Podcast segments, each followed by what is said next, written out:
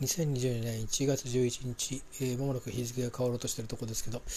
えー、ちょっと、えー、寝る前に撮っておこうと思います。明日はあの、えー、オフィスに行くんですね。えー、あとは残りの今週も 今週も半ばなんですけど、えー、まあ、オフィスに行く方が多いですね。えー、まあ、感染症も今、うん、なんか、うん、広がっていくまだピークじゃないと思うんですけどそういう勢いを持ったところにいるのでまああの注意してっつってもやることは決まってるんですけど、まあ、抜かりなく、えー、対応して後悔しないようにしたいと思います。まあ、万が一ねかかることがあったらそれはそれであの適切に対応するしかないので腹をくくるしかないのでまあできれば新しい生活に移った後の方がねあの本当はいろいろあの面倒がなくていいんですけど、まあ、でもそれのこと言ってられませんからね、えー、自分と周りの人たちの健康と命の問題なので、えー、だからそういうことも考えればねなおのこと、えー、慎重には慎重にして、え安全な方を選んで、え対応したいと思います。え今日はですね、あのまあ、今日はここのところかまあ、三浦に行ったりとかしてるのを時々ポッドキャストしたりしてましたけど、えー、なるべくこういうポッドキャストとか、まあ、ツイッターとかで、えー、まあ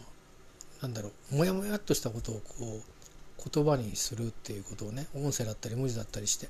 で記録しておく。それを後で自分を振り返ってみるっていうようなことにしてまあもう相棒のいない人生ですから、えー、自分を自分の鏡として、えー、使うような形にしてですね、えー、まああの友達へのあの生存確認っていう感じであなんかまたアップしてるわっていうそういうメッセージの意味合いも多少はあるんですけど でもあの実質はそういうふうにして自分の自分への、えー、利益も考えて、えー、記録を続けてるんですけどもで全部の不安がねあの全部こうやってつまびらかにこう公にできることではないですよもちろん。あのうん、そんなにガラス張りにはしてないんですよこれでも。でもあのそうは言ってもこの、まあ、つぶやきめいた言葉あのなるべくね言語化して、えー、出すことによって自分に取り込むみたいな。ででそれを本当にそうなのか考え直すのかみたいなふうにして自分に迫ってるところはあるんですけどまあでも中には言っても構わないことでも腹の中から出てこないことっていうのもあるんですね。でそれがあの今回あの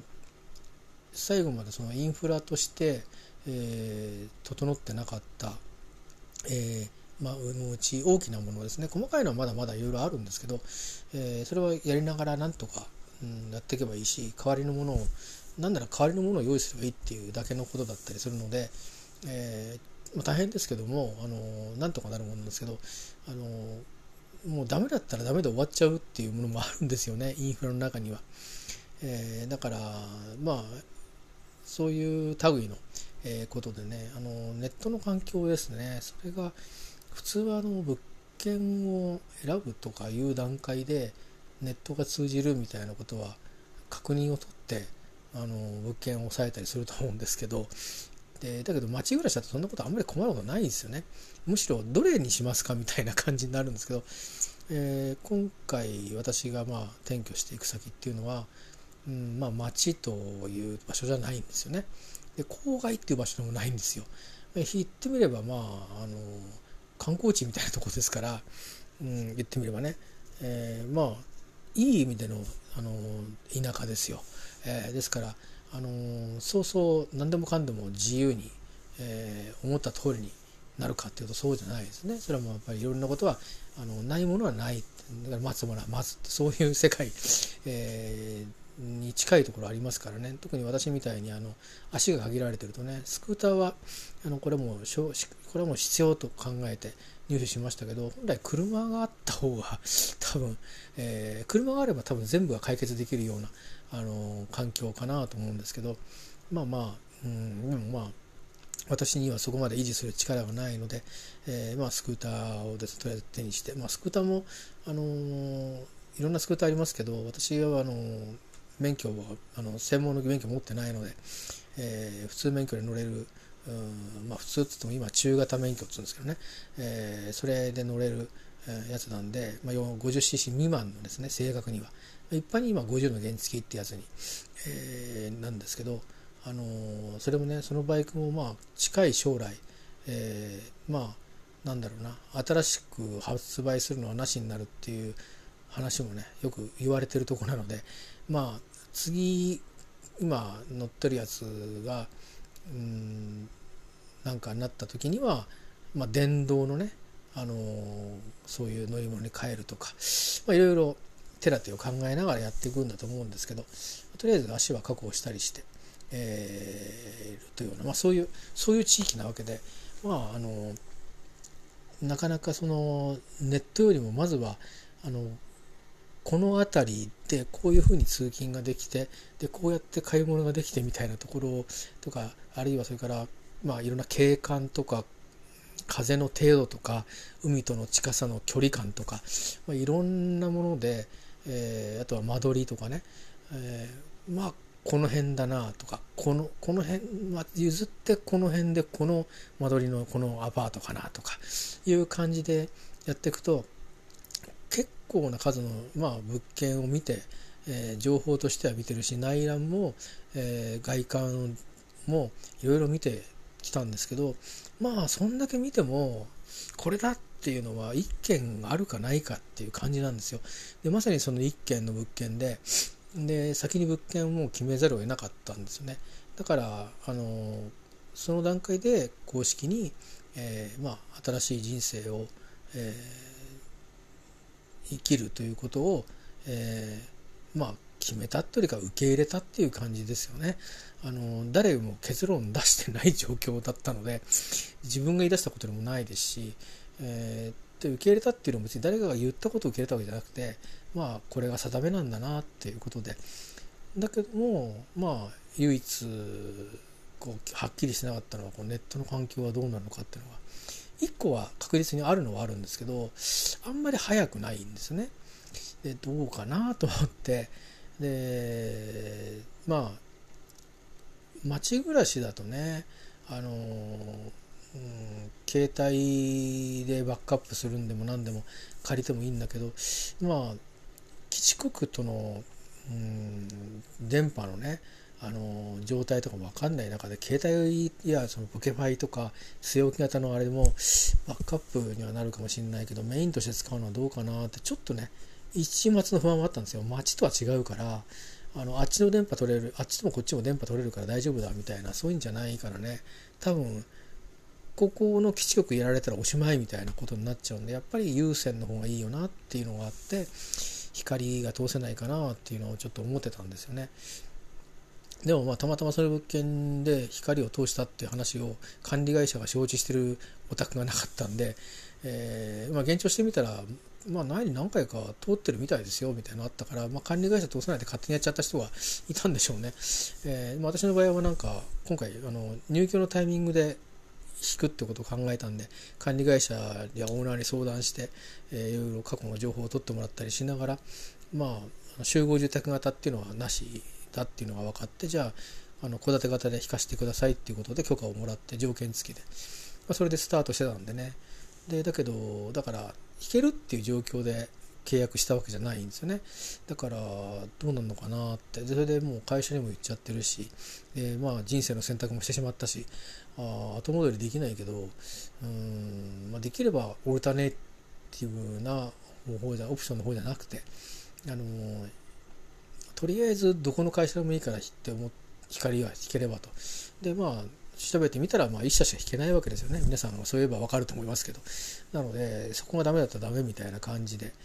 えー、選択肢がない状況だったんですけど。で、まあ、すぐにねあのいろんな調査工事ってすぐトントンって言ってればそんなに不安にもならなかったんでしょうけど。まあ調査までに1ヶ月弱。そしてその調査終わってから行くまでに次のそこに進むのに3週間弱かかりそこからまた3週間ぐらいしてスケジューリングしてるんでなんかあのオフィシャルな話をするのにまたがってまあ足掛け2ヶ月3ヶ月みたいな感じであのこの件、えー、進んできたんですよ。だからうんやっとと整ったっていう感じですね。これが本当は一番最初になきゃいけないっていうか私の場合はね今の状況だと仕事もあるしそれからまああの情報を取るってことに関してうんテレビラジオっていうのはまあ速報性の情報を取るけどそれ以外の情報はやっぱり今はもうあの、えー、ネット上を使ったコミュニケーションが欠かせない状況になってますんでね、えー、でそこにバックアップはあってもいいけどメインのをしっかりと押さえとかないと、まあ、生活にも不安がね出てきますんで、えー、まあ、そういうこともあってね、えとりあえず良かったです。なんかねやっぱり先週末ちょっと、うん、なんか別に年年越しの疲れが出たとかでもなくなんか意味もなくねあんまりこうなんかもやもやっとしてシャキッとしなかったんですよ。で何かを片付けをするっていうのはなんかそこまでアクセルがかかんないしうんやんなくちゃいけないしやる気がないわけじゃないんだけどなんかこうじゃあやろうっていう気にならなくてなんかねもやもやっていうかもじもじっていうかなんかねこうシャキッとしなかったんですけどでもこれでねあのやっと整いましたんでそしたらね気がね随分楽になりました。気が晴れたって気が晴れたっていうのは気が済んだって意味なんですよ。あのなんかあいやよかったっていうねほっとしたみたいな感じがあってさてじゃあやるかみたいな感じになりましてあのまたねちょっとなんか、えー、推進力がね、えー、うん出てきたっていう感じでね、えー、いい感じであのまあやることは自分が好きでやってるっていうことなんであの大変だろうなんだろうとかって言ってる場合かっていうそういうのはあるんだけどまあ実際やってみるとね結構大変なんですよ。あのえーと、町から町へ行くだけでも結構大変じゃないですか引っ越しって。だけど今回は私が好きでやってることですけど町から、えー、本当まあねデイトリップであるいはまあ泊まりがけで行くような土地に移り住んでいくっていうことをうんまあ今までとにかく今までの人生で僕のまあうん社会人になってからのあのはあの選択の仕方としてはまあやらないことばっかり全部盛りだくさんなんであのあのなんていうかなそうは言ったってあのいろんなもんぶっ壊したりしないよねっていうそうは言ったってあの穏やかな穏やかな着地を目指すでしょっていうこともいやもうととっとともうダメだなこりゃっていうことで、えー、自分の限界を早くに見極めちゃいましたし、えー、それからあね街におとなしくいればいいものをいやうんなんかよそ行きたいみたいな そういうよそ行きたいみたいな、まあ、本人のわがままですよね、えー、そのわがままを現実のものに、えー、したくなってしまってしょうがなくなって取りつかれるように、えー、私はあのー、まあ、海へ海へと引かれてったんですね。最初はまああの他の土地もね前も喋りましたけど縁のあった土地にもう一回戻っていくっていうことも含めて、えー、調査もしましたし本当にシミュレーションも重ねましたし本当に本当に時間と神経と、えー、まあ、好奇心もいっぱい使って結果的にまあ、えー、縁があったのか、まあ、これがいい縁なのか悪い縁なのかはあそれはもう将来しか分かりませんから、えー、でもまあ覚悟するしかないですよね。自分が選んだのでまあここが好きだなっていうことでこの辺いいなってことでね。でも物件の当てはないなみたいな。私調べてっても調べれば調べれば調べるほど自分がこうこうだったら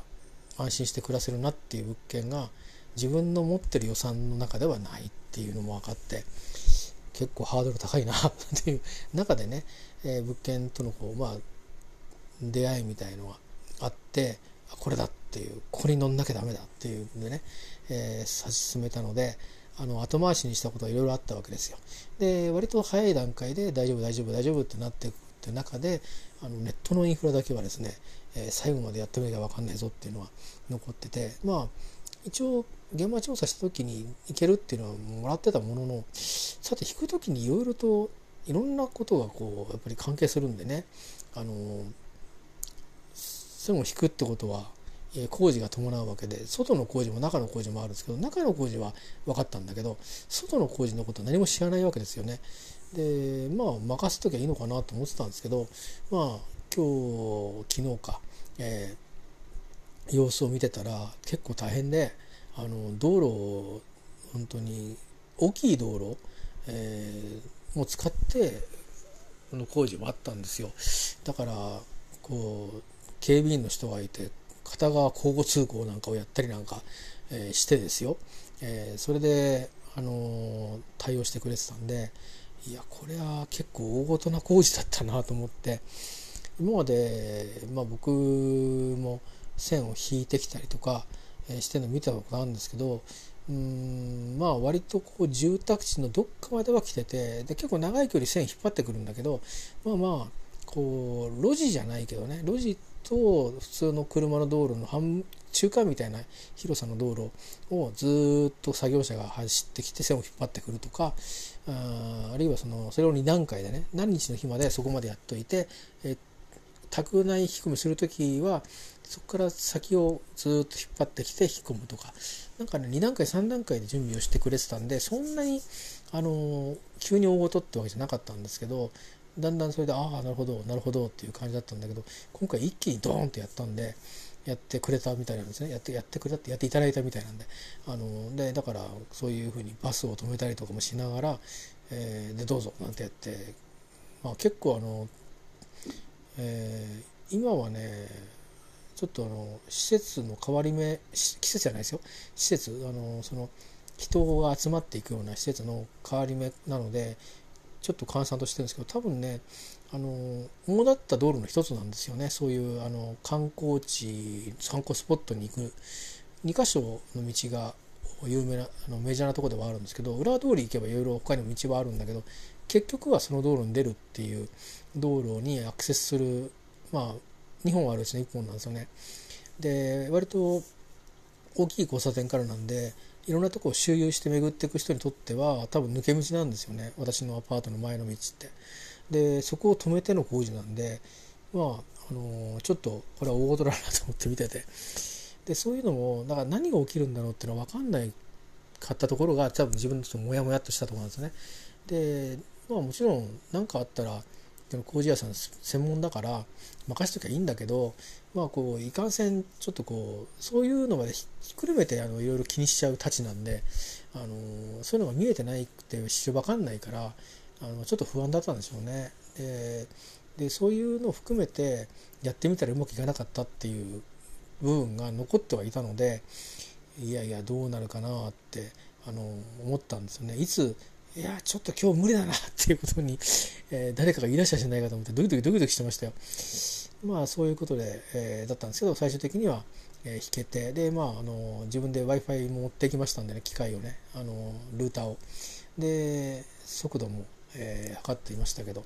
まあまあ文句なしの、えー、状況になりまして。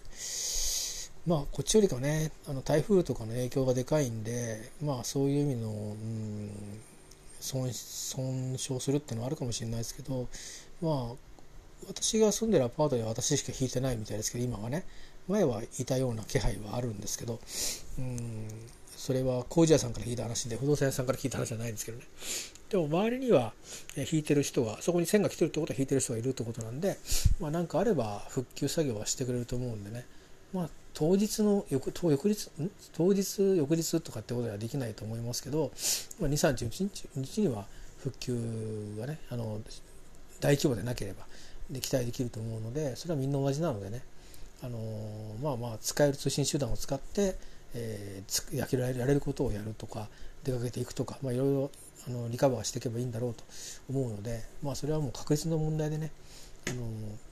どこに住んでてもそこの事態が起きるので。えー、まあまああのいいとして、まあ、とりあえずですねなんかあのほっとしたっていう感じですね。えー、あのこれが引っかかってたんだなと思って週末なんかもやっとした気分だったんですけどなんかこれがダメだったらどうしようっていうのを思いのほかこうあったのかもしれないですね。